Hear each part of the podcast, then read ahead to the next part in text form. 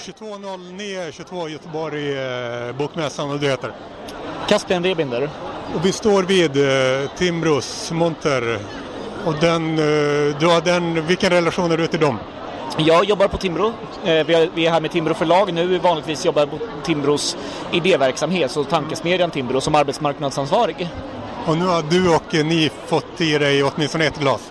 Absolut, vi avslutar den här kvällen med lite mingel i montern. Ja, jag ser till så att du inte säger för mycket. Jag, det, det ska nog gå. Dig. typ fem minuter eller något. Det beror på, men alltså stänger de inte klockan sex eller? Nej, vi har vårt mingel till 18.30 så de stänger inte klockan sex. Det... Mitt koncept användarneutralitet. Just det. Så För att eh, jämna ut eh, saker och ting på sociala medier. Eh, Du kanske skummar igenom sidan eller? Absolut. Har du något spontant att säga om det? Jag tycker det är ett jätteintressant liksom, eh, intressant frågekomplex. Uppmärksamhet är ett nollsummespel. När ju fler som eh, följer Hanif Bali och läser allt han skriver desto eh, färre möjligheter för andra att bli lästa och eh, sedda. Ja men exakt. Och här, här tror jag att, jag tror inte att det finns en one size fits all. Jag tror att det finns utrymme för flera olika modeller som får, så att säga, tävla mot varandra eller samexistera på olika villkor. Vilka typer av modeller menar du? Ja, men så här, till exempel, om man pratar, eh, ta Hanif Bali som exempel. Så här, det finns ju verkligen utrymme för kurerat material, alltså där någon plockar ut vad som är viktigast att läsa, någon plockar ut vad som är eh, mest angeläget för, för liksom bokläsare eller, eller eh, samhällspolitiskt aktiva eller liknande. Eh, recensenter som gör listor över vilka böcker som är, som är bäst att läsa nu. Det är ju ett sätt att guida människor genom djungeln av läsning och det kan man göra på ett elitsätt. Som till exempel ja, men recensenter som gör listor eller eh, om, om det skulle vara en hemsida som själv plockar upp det här är twittrarna du ska följa. Ja, då bli- blir det som elitkurerat urval på ett sätt uppifrån. Man Men du, är, du är född när? Eh, 92. Så du har inte upplevt så mycket av gammelmedia-eran, inte alls mycket, där liksom eh, där recensenter hade en upphöjd roll och sådär. Men du har ändå någon slags eh, varmt förhållande till det. Det är inte varmt, jag säger att det, det, det fyller en viktig funktion och det är en annan funktion än mycket annat. För där har vi som sagt elitkureringen, eliturvalet. Sen finns det ett eh, mer kommersiellt eller folkligt eller rörelsekurerat urval. Och där kan vi ta Twitter som ett exempel eller Spotify Most Played. Liksom, eh, det många tar del av är uppenbarligen, liksom, om väldigt många redan följer Hanif Bali så tycker tusentals och åter tusentals människor att han är värd att följa och det ger mig en vägledning till att det kanske är intressant för mig också. Och- Men eh, de, eh, de stora twittrarna de blir ännu större på grund av eh, Twitters rekommendationer. Om man startar ett nytt konto på Twitter då får man, ja ska du inte följa de här eh, som redan har eh, sjukt mycket följare? För att de vet det säkraste korten. Det är de de när det Ja, nej, men Nu så, så är det. vill jag ju, just undvika en eh, filt som de satt här. Men, men det är inte främst eh, så här eh, gammelmedia eh, logik som är, är motsatsen till eh, dagens sociala medier utan snarare så framtida plattformar där man inte följer personer. Hur, hur känner du spontant inför det? För det är, mest, det är sånt som leder till ojämlikhet främst på sociala medier. Att folk vill följa eh, individer, personer, när man skulle kunna följa ämnen, hashtags och så. Nej, men så här, det finns utrymme för sådana plattformar också. På Det är jag inte arm- säker, men möjligen. Ja, men, men- det finns inte så många sådana överhuvudtaget. Jodel är till exempel en, en eh, app som man, eh, det är som Twitter fast det är anonymt och det är bara i sitt närområde men det är inte, den är inte stor så att säga. Precis. Och, och har inte blivit jättestor så det antyder ju att det kanske inte är en jättebra idé och det är svårt att veta på förhand. Jag tror att det här skulle kunna funka. Det skulle kunna finnas utrymme för eh, neutrala, som är anonyma, an, alltså användarneutrala plattformar. Men det hänger ju mycket på så här, vill användarna det? Vill, så här, vill du och jag gå in på eh, ett Twitter-motsvarighet men där vi inte vet vem vi följer utan där vi ser ämnen och eh, inlägg eh, fristående från personer? Kanske, De, kanske de som nu har väldigt få följare, de kanske vill det. För att då då blir man sedd, då blir det man skriver kanske sedd mer än vad, vad det personerna skriver nu blir sett. Kanske, men det finns ju också många som inte har så många följare och inte är ute efter så många följare utan mest har Twitter eller andra sociala medier för att följa andra. Inte för att själv få en så stor plattform som möjligt.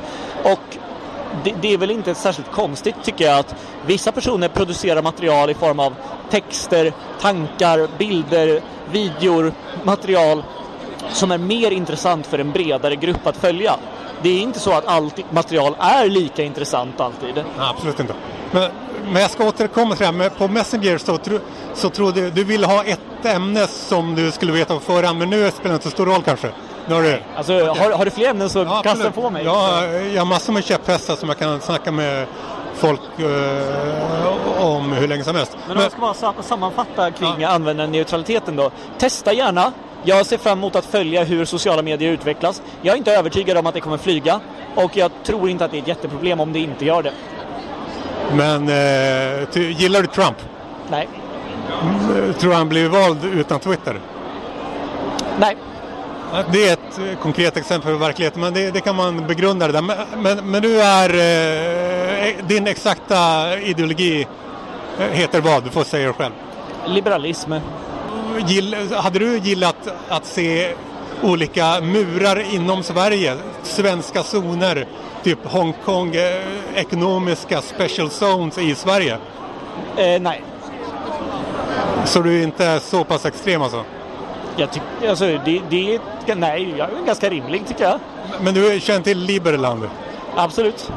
Eh, men, du hade väl gillat, du hade väl velat följa det, ett sånt eh, projekt i Sverige om någon hade jag, jag, jag, tycker att det är en rimlig utgångspunkt att i Sverige så har vi svenska lagar och vi har ett samhälle med ett, en uppsättning regler som utgångspunkt. Sen gärna med en viss grad av kommunalt självstyre. Men jag tror inte på utbrytare, utbrytarregioner som inte har några lagar som ett sätt. Nej, det vet jag inte om det skulle om det skulle vara utan lagar. Men, så... Nej, men, men, men okej, utbrytarregioner med helt egna lagar. Jag tror, jag tror att det bästa vi kan göra för frihet och liberalism i Sverige är att liberalisera Sverige.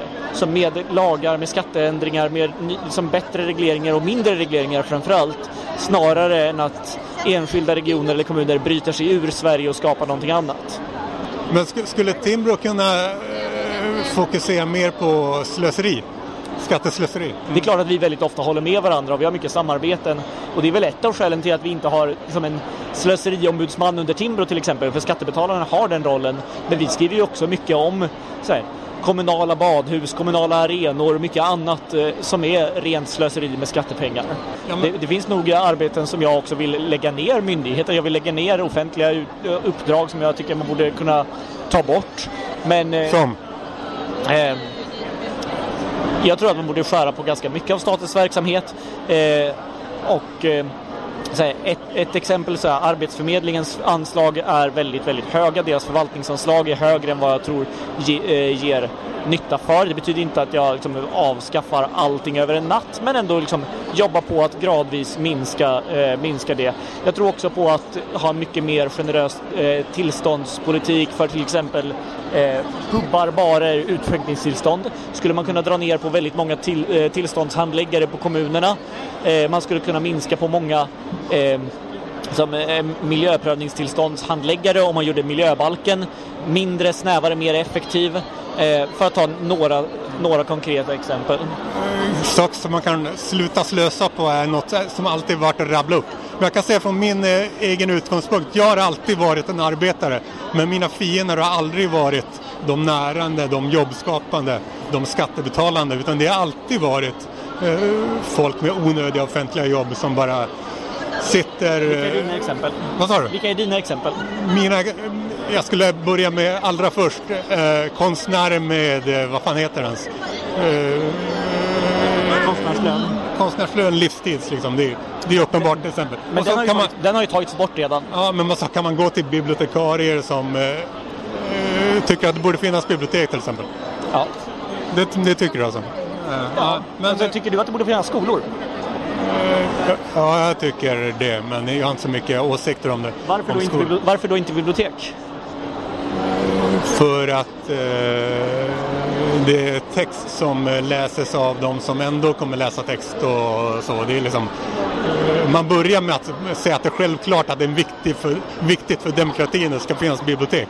Men eh, eh, jag skulle säga att de är i samma skitsnackarbransch som eh, journalister som säger att det är viktigt för demokratin att eh, public service ska finnas.